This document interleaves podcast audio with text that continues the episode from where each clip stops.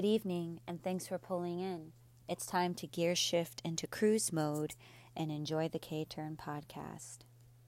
I do apologize for the delay in the episodes. I know you all have been eager for my second episode. Um, I will relay with you all. I was very sick for a point in time, but I'm back and better than ever. And I'm so excited to kickstart things with you all. So, today's episode is about love languages and toxic traits. Now, one thing I realized about the Gen Z generation is that, you know, we're very wrapped up in this idea of love and what is it and how do we approach it. Because if you think about it, you know, everyone's kind of have their own definitions of that. But I really want to tap into love languages and really knowing about yourself before you experience that. So let's start off with love languages on a positive note. So one might ask, what is a love language? Well, Gary Chapman was actually the creator of love languages, and it, he describes it as this it outlines the five general ways that romantic partners express and experience love, which are called love languages. Now, if you are not familiar with the five different ones, they consist of words of affirmation, acts of service, receiving gifts, quality time, and physical touch. Now, we all have our own version of what it is and what it means, but I'll go off of Chapman, um, the person who created the theory essentially, and the explanation of it. So, the first one that I mentioned was words of affirmation.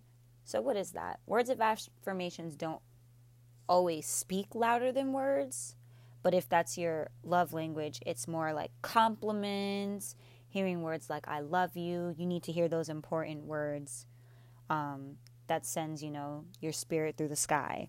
Those are the things that kind of, you know, they can leave you shattered, something that's not easily forgotten, something that's encouraging, or, you know, breathes life back into you. Acts of service is more so, you know, doing the little things, whether it's vacuuming the floor, or anything to, you know, not burden any responsibilities that you have. Um, it's kind of like, for example, it's been a rough day and your partner's like, hey, let me clean up the dishes for you. You know, you just cooked dinner for me. Let me help take a little bit off your plate. The next one is receiving gifts.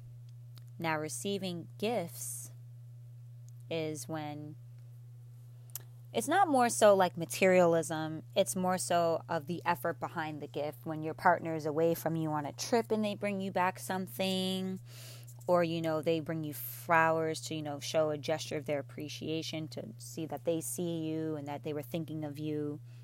And you know, you're known for let's say for example, they missed your birthday and you know, they make it up to you the day after. The next one is quality time. Now, quality time is more is not just like the I loves you, but it's more so the undivided attention, the amount of time, the effort put in. Let's say for example, you and your partner are talking and you know they're not on their phone, they turn off the TV, they make sure that they're in tune with the conversations. Um, you know, they really don't allow distractions to weigh in. And then the last one is physical touch. Now, physical touch is not about being very touchy, it could be a hug, pat on the back, holding hands, um, showing concern and care. You know, maybe um, your significant other leaning on your shoulder, or you kind guys kind of cuddling. Now, why do I want to talk about love languages? Now, we all have different love languages. And, you know, we all take these different quizzes trying to explain what our love languages are and what they say about us. Um, so, basically, from the little bit of research that I did do before this podcast, um, you know, I've always asked myself, you know, what do my love languages mean about me? And, you know, how can I use them? So, you know, your love language is usually what you lacked through most throughout your life. Now, don't take my words literally, but it may not be just from parents or friends, but it may be the very thing that you learn you yearn for in your partner. It's kind of like don't we all want what we've never had? So, for example, let's say for example, um, I grew up in a very loving household, and you know my parent, my mother was very affectionate, but my father was not. So, you know, my well, I'll get into my love languages, but you know, one of my love languages is quality time. I care about spending time with that person, them being present and not always distracted. Um, my mom is a school teacher, actually. And a lot of times she would be busy after work and she's like, I got to do this, this, this. So I would have like certain times in the day where attention was paid to me. Not saying that my mom did not pay me attention, but you know, she had to carve out time in her busy schedule to kind of give me that. So, you know, I was seeking attention. But yeah, stuff like that. But um, I'll get into more so of a little bit of that. And sometimes we get traumatized by our love languages so often. Therefore, we develop coping mechanisms around them as well. For example, a lot of people think, you know, oh, is my love language like my toxic trait? But you know what? Every love language contains a toxic trait within it, and it's inevitable. Um, it's really just your internal system telling you that stuff that you're not giving yourself or that someone is not giving you. So maybe I'm not giving myself quality time. I can I can attest to that. I am the busiest person in the world. That's part of the reason why I got sick. I was not taking care of my body and my body was like, "Kristen, you need to slow down and really focus on you." So, you know, me taking a month to get better that was me spending quality time and making sure that I was okay with my body. And you really have to listen to yourself. And your love languages are really the gateway of, you know, you showing you what you need. Now, if you haven't taken the test already, um, you can access the test. Um, let me just pull up the link for you all. I don't want to give you the wrong information, but um, you can actually access this love language quiz um, on, let me see, sorry on fivelovelanguages.com. Um, and then you can kind of see what your love language is. So, based upon the quiz, it kind of does uh, questions like, oh, you feel more important when your partner goes away and brings a gift to you, or your partner uh, doing something for you when they know that you've been stressed out. And, you know, there's kind of no middle ground. You pick one or the other. I did not agree with all the options, and some options I just picked because neither of them applied to me. But on a scale of 100, my highest love language was quality time at 32%. Physical touch was at 29. Acts of service was at 26. Words of affirmation were at 10%, and receiving gifts was at 3. Now, an interesting thing that a friend said to me was the love languages that you seek are what you need, and the ones that are low is what you give to other people more so. So, for example, I'm not good at receiving gifts, but I love gift giving. I'm not really a person of words of affirmation, but I always affirm to other people. Now, I'm not saying that applies for everyone because it's, again, this is on a case by case basis. Everything is personal. The same way that we can say, you know, all of this applies, but you know, I'm I'm so bad with receiving gifts. I'm not a person that, you know, is like, oh my gosh, like I, I'm so grateful when people do give me gifts, but I'm the gift giver. I am the spoiler. I'm not really good when it comes to receiving gifts because of a toxic trait I was taught, you know, oh, people give me gifts when, you know, they're sorry or they've done something wrong. This is their way of trying to make up for it. So, you know, a lot, sometimes your low levels of love languages are the very toxic things that you have experienced. Now, words of affirmation, how that applies for me toxically, um, very simple as this. Um, a lot of people, I have a really, really big heart. And if, you know, for those listeners who do know me personally, you know I go above and beyond for others. And one thing that I struggle with the most is that, you know, I will go all for other people and they will tell me, you know, oh, I promise to do this, oh, I'll be there for you. And I don't get the same in return. Now, I'm not talking about everyone. but it happens more often than usual unconsciously. But you know, when you have a big heart and you give so much, a lot of people forget to kind of give it back to you. So I know that those two things I struggle with. But yeah, your love languages reveal something about you. Again, don't read too deep into it, but it's something good to know about yourself going forward with relationships. You know, it can help us understand ourselves and our partners better. Um, they can also, you know, help with what we need when we're getting into relationships. It can even not just be limited to relationships, but also friendships, you know, uh, relationships with your parents. You know, these are all these are all different things that you basically need to know um, how to give and receive love. And this is just a good way to know yourself. Um, so, again, I'm going to do a few more examples of each I kind of want to touch upon in some situations. So, I want to go back to words of affirmation. So, you know, I want you guys to ask yourself, you know, how do you feel when you hear like your partner or friend or someone saying something positive or affirming you or compliments. Just take a minute to think about that. All right, so for me, oh my goodness, I'm so bad with compliments. I hate when people compliment me. I always think someone wants something and I'm like, why are they complimenting me?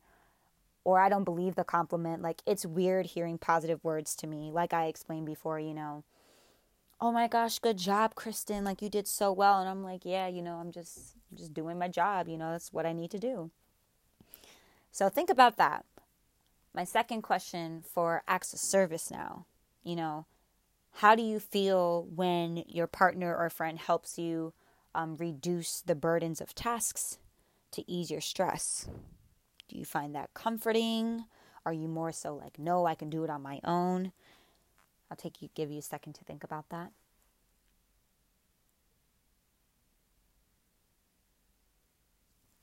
For me, I definitely depends on the situation. When it comes to cleaning my room, do not help me.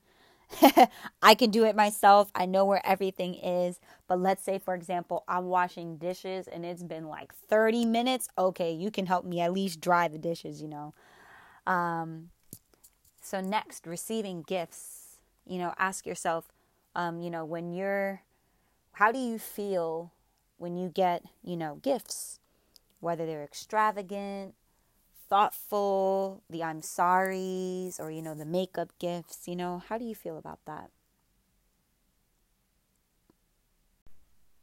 So for me, it's hard to receive gifts. Um, as I said, I'm a huge helper and a giver. I don't always receive it back in return, but I'm a very modest and humble person. So, you know, when someone's like, oh, let me get this for you, I'm like, no, it's okay. You know, I was just helping you out. You don't need to get me anything. Because a lot of times in my past, you know, people would get me things and say, you know, well, I did this, this, that for you. Well, I, I gave you that. Like, you know, you're being ungrateful. And, you know, it would never not that I'm comparing it, but do you ever feel sometimes like sometimes you go above and beyond for people and they do the bare minimum or not even a fraction of, and you know, they look at you like, oh, you should be grateful. You know, I get that a lot sometimes. I will go above and beyond for people and I ask for one small thing and it's a big, big deal. So, you know, I'm not really one to receive gifts or awards. Like, that is very hard for me because I'm kind of just like, okay, well, what do you want in return? Like, there's something always tethered to it. So the next area, quality time. You know, do you feel like you give your partner or your friends or your significant other, other, excuse me, your undivided attention? Do you engage in meaningful conversations? Are you present in the moment? Give yourself some time to think about it.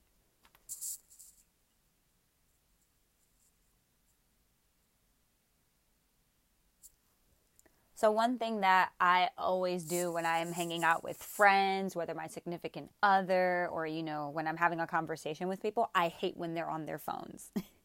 now, you know, sometimes I unconsciously do it as well. Um, like I said, I'm very involved in the college that I go to, and people are blowing up my phone 25 8. I have to start putting it on do not disturb after a certain hour because I will not be able to sit down and have conversations and be present with my friends if I don't put it down.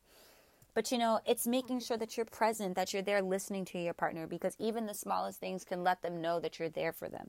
Eye contact is a big thing for me. I hate when people don't look at me while I'm talking to them. Like, that is one of my biggest pet peeves. I'm like, you know, I'm taking the time to disconnect from everything. I'm asking for the same. Now, I get it. If they have something important, you know, you need to check your phone, cool, not a problem. But, you know, sometimes it's important to be present in the moment because that lets the person feel more comforted and know that you're here and that, you know, I'm understanding you. I see you. I hear you. It's like that. It's basically the words of affirmation, but physically. It's kind of, you know, reiterating it, you know, whether it's touching of the arm or, you know, just letting them know that, you know, I am here. I am listening to you. Now, speaking of touching of the arm, we're going to touch on the last one physical touch. So, you know, I know everyone is not affectionate, but how do you feel when your partner does show affection through touch? Take a second to think about that.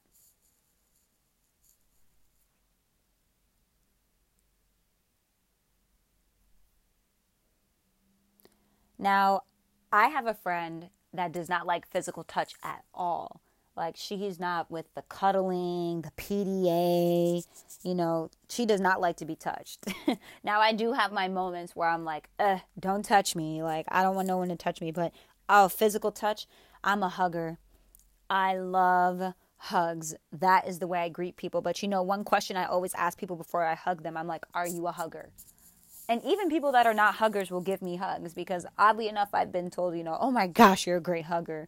I could just feel the light. Not that I'm bragging or anything, but you know, like you can feel it through people. Even though someone may not be receiving of it, you may give them that good grace of kind of just, you know, that breath of fresh air, kind of like, hmm, I feel safe, I feel comforted.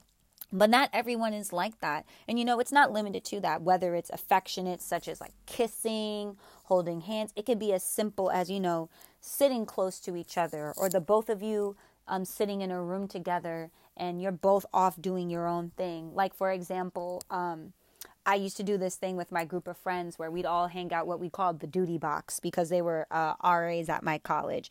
And we would all just sit there, music would be playing, we're all doing our homework. And, you know, it was just that the physical touch of, you know, sitting close to each other, or, you know, I would lay um, my back pressed against my best friend and you know she would be doing her thing and I'd be doing my thing. And it's just like hmm I know that she's here. I can feel her. I feel comforted. So you know physical touch is not just like oh my gosh I'm basically climbing you like a tree and I want to live in your skin you know. It's also you know kind of like you know just being present in the same space breathing the same air. I know that sounds crazy but it's it's all of those things. So again how do we use these love languages in our relationship? You know these are things that help build healthy relationships, healthy friendships, uh, lifelong, you know, work relationships too. Um, these are things that we know that we have to grow stronger in and you know what we need and being vocal in that is very important that way the other person on the receiving end or you know the person that is experiencing this um, moment with you can know these things and you know this can avoid conflict. Now again not everyone's love languages are the same but you also have to be understanding in that regard that we need to have boundaries and we need to show the people that we love and the ways that we want to receive it because this can improve the quality of these relationships that we all build which is very important. Now we're talking so much about love languages but what about the toxic side of things we all got a little bit of toxicity in us. It's inevitable, you know. For me, I couldn't find like, you know, you know how we have the five love languages? There's not like the five toxic traits. So, you know, I was trying to look up and see like, hmm, like what are the toxic traits? Like what are the, you know, what is the theory behind it? And, you know, you can do things like they're like, oh, uh, there's the red flags. Um, there's the you know there's um you know the the signs of a of a of a of a no good guy or no good girl you know but you know there's there's so much stuff so there are 31 toxic personality traits that you can spot within yourself from the research that I found. It's on scienceofpeople.com um, if you'd like to check it out. Um, I'm not going to uh, read deep into all of them, but I'll just list some of them and then I will list um, the eight toxic um, traits that influence um, our relationships. So, So some toxic traits that um, that we should know about is um, so here are the 31 lying, insincerity, playing victim, cheating, not speaking out, taking things personally, perfectionism, seeking validation of others, people pleasing, inflexibility, judging others, toxic positivity, jealousy, ignoring self care, being overly competitive, arrogance, comparing yourself to others. I'm not sure what this is, but it sounds like phubbing. I do pronounce if I'm saying it wrong, but it's supposed to be like phone snubbing. Um, I'll get a little bit more into that, but phubbing is a toxic behavior when you're overwhelmingly perceived as rude and inconsiderate.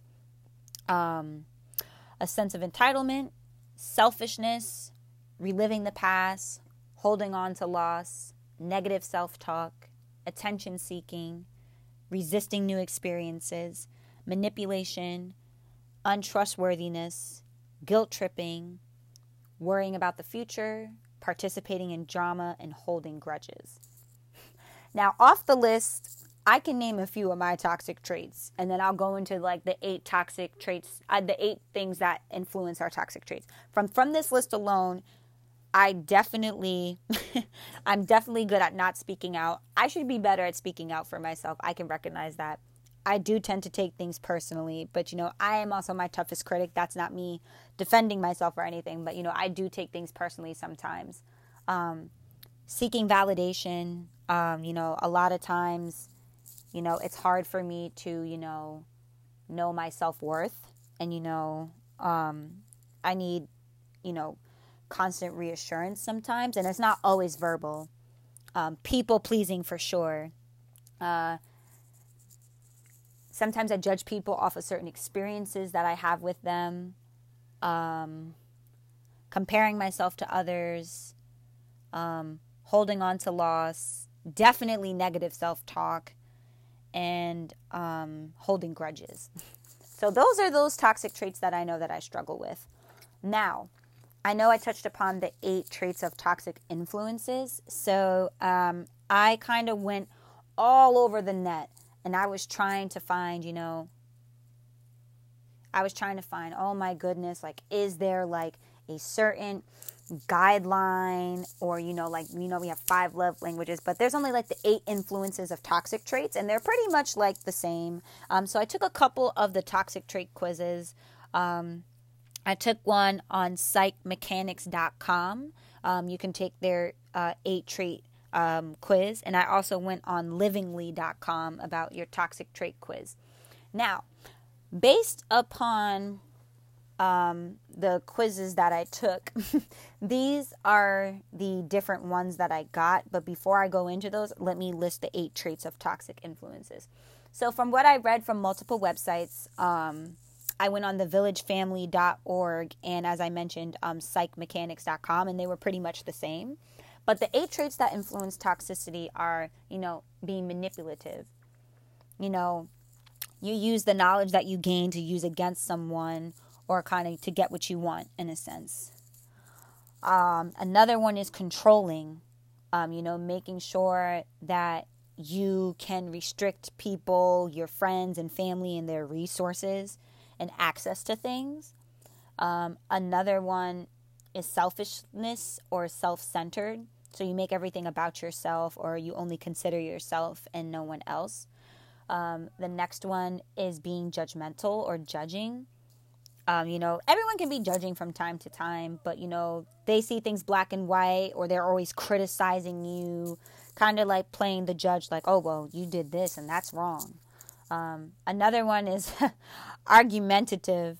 When someone's always trying to argue with you or, you know, managing their anger, you know, they're kind of just always putting it at you or trying to always start something. Um, being disrespectful, you know, not setting boundaries, um, passive aggression. Um, they express or disconnect without having conversation about their problems, but kind of just spew them out loud. Um, I also kind of went hand in hand with that um, with mean and also arrogance, feeling like you're better than everyone or a sense of entitlement. Um, so based upon the quiz that I took, um, the few quizzes that I took, I'll listen. I'll list my um different ones. So the highest toxic trait that I got was judgmental. now, if I've had a lot of bad experiences with someone, and they're not limited to just like meeting someone off the back, but I can get judgmental, and I'm like, you know, well, if they think this way, then you know they have to be this, this, this, and I think a lot of that comes from like experiences with my family members too. Um, I think that's where I learned the trait. You know, I've learned all the things that I don't want to be sometimes from my family and my peers, and I'm just like, oh, well, she's doing this, this, this. Like, you know, I don't want to be a part of that. You know, I'm not down with that lifestyle. You know, she's wrong for doing that. I can be judgmental at times, but not in a harsh way, but more so towards like, oh, I wouldn't do that. So, you know, I'm going to stay away from that kind of thing. Um, from another quiz that I took, some of you that might know me might laugh. Um, a drama llama. I think I'm deeper and more unique than most people, but actually I'm high maintenance. Self awareness is first step. So, not more so I'm a drama llama, but I'm a very emotional person. And like I said, I take things personally. And, you know, it's not that I think I'm deeper or unique, but, you know, sometimes I just may have annoying habits. Um, you know, I used to do this thing in high school where I would have these long social media posts like for for for three minutes long on Snapchat of me ranting or me dancing or doing some funny stuff, you know, kind of just like, you know, getting some attention kind of thing. So, you know, I take things to the next level sometimes. Um, another one that I received is my toxic trait is impatience. I'm very tense and impatient like very impatient. I like to get things done um, on a timely manner. And if it's not on my way, sometimes I kind of get impatient. I'm like that with texting. Oh my goodness. It like texting is my worst trait. I'm so bad at texting. So when someone hasn't texted me for like, you know, it's been three hours and I see them, you know, posting on their social media, I'm just like, oh my goodness, it takes them three minutes to just say they're busy. And here they are posting a 10 second clip. The amount of time it took them to do this is when they could have texted me that. And I start getting impatient and I'm just like, oh my goodness, when are they going to respond? When are they going to respond? I need a response. So, you know, you got to just kind of like set that boundary. When you realize your toxic trait, it's good to, you know, call them out and you know kind of find ways to subside it because you can't always project them onto other people because again they have nothing to do with other people but more so their actions are triggering the toxicity out of you. Or you know you get easily triggered by things that may not trigger everyone else. So knowing your toxic traits and knowing how to control them can you know dictate your friendships because a lot of times when we project our own toxicity onto other people it causes them to pull away. And then people will start saying oh well you know every time you text Kristen, you know, she's going to be mad if you don't get a response like in the first 30 seconds and then you're going to sit there and be like wow like what did you mean by that? But in actuality you know i know that. I know i prefer people to respond in a timely manner but you know that's okay. But that's something that I realize that I know I have to work on. And although texting is not my strength, I have to realize Gen Z is very big on texting. And I need to make sure that I'm in tune with myself because our toxic traits will get us angry at other people and mad with ourselves. And then we get in this like unforgivable and kind of like a tunnel vision view of, oh, this, this, this, this. I'm not, no, it's my way, my way. And you know, you got to see the outside of things because a lot of times when we're stuck in that, we tend not to see things. And the last toxic trait that I want to talk about that I saw in myself is overextending myself. You know, my to do list is never ending. Like, it starts to feel like my self care feels like a chore. I feel guilty sometimes for not living up to certain expectations that people um, put on me. Like, for example, I'm a huge student leader on my campus, and I always feel obligated to show up for every event even though I may my heart may not be in it and I'm tired and oh, you know, I really want to sit up and do my nails and then I end up sitting up from 8 p.m. until 3 a.m. doing my nails and I'm not really satisfied with the set and I'm not doing the best, you know, nails that I want and it's just like, well, at least I got my nails done, like whatever. So I tend to overextend myself. Um, I'm a multitasker and you know, it may seem great on paper but you know, it affects my mental health and it affects my relationships because then I never have a set boundary between people saying, like, hey, Kristen is overstimulated, she's overworked. I'm gonna go hibernate in my dorm room and I'm not coming out until like Sunday and it's Friday. Like, I really need to do me. And, you know, I need to be able to balance that. You know, um, Dr. Daryl Appleton said, you know, the wild goose chase leaves us feeling less fulfilled and even more burnt out. You know, so you need to make boundaries between work and home and friends and everything in your life because that's very, very important. And again, I am no expert. This is all based off of research online. Um, as I said, I mentioned all the works and websites where you can access all this information. Again, all this work is not my own. I just wanted to put that out for copyright issues.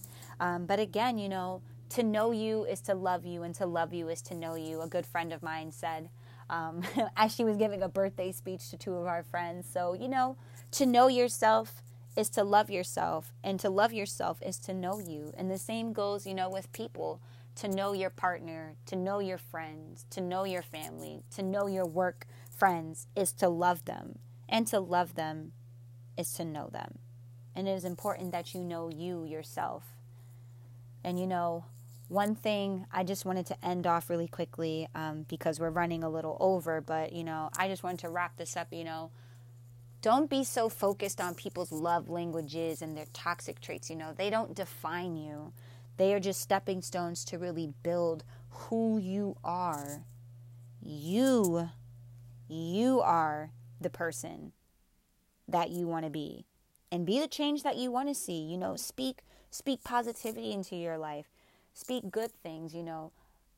The things that you need within your relationships, ask for them. Tell them, be vocal. Don't be afraid to know what you need for the love that you need.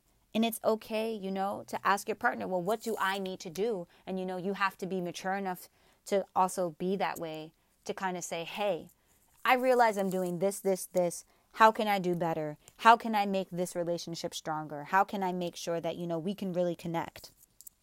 You know, just some food for thought. Thank you so much for tuning into the K Turn podcast. Again, it is a pleasure and an honor having you all listen to me. Again, I am no expert. Um, again, I just want to give credit where credit is due. Um, I did find all my information via Your Tango, Psych Mechanics, um, the five love languages.com, um, Psych Mechanics, as I said before, livingly.com, um, and so sorry, pulling up the last one here. Um, I just want to make sure I have the last correct one. And, um, ooh, so sorry. Uh, what is this last website? so sorry, y'all. And thevillagefamily.org. All right, thanks for pulling into the K turn, taking a K turn out.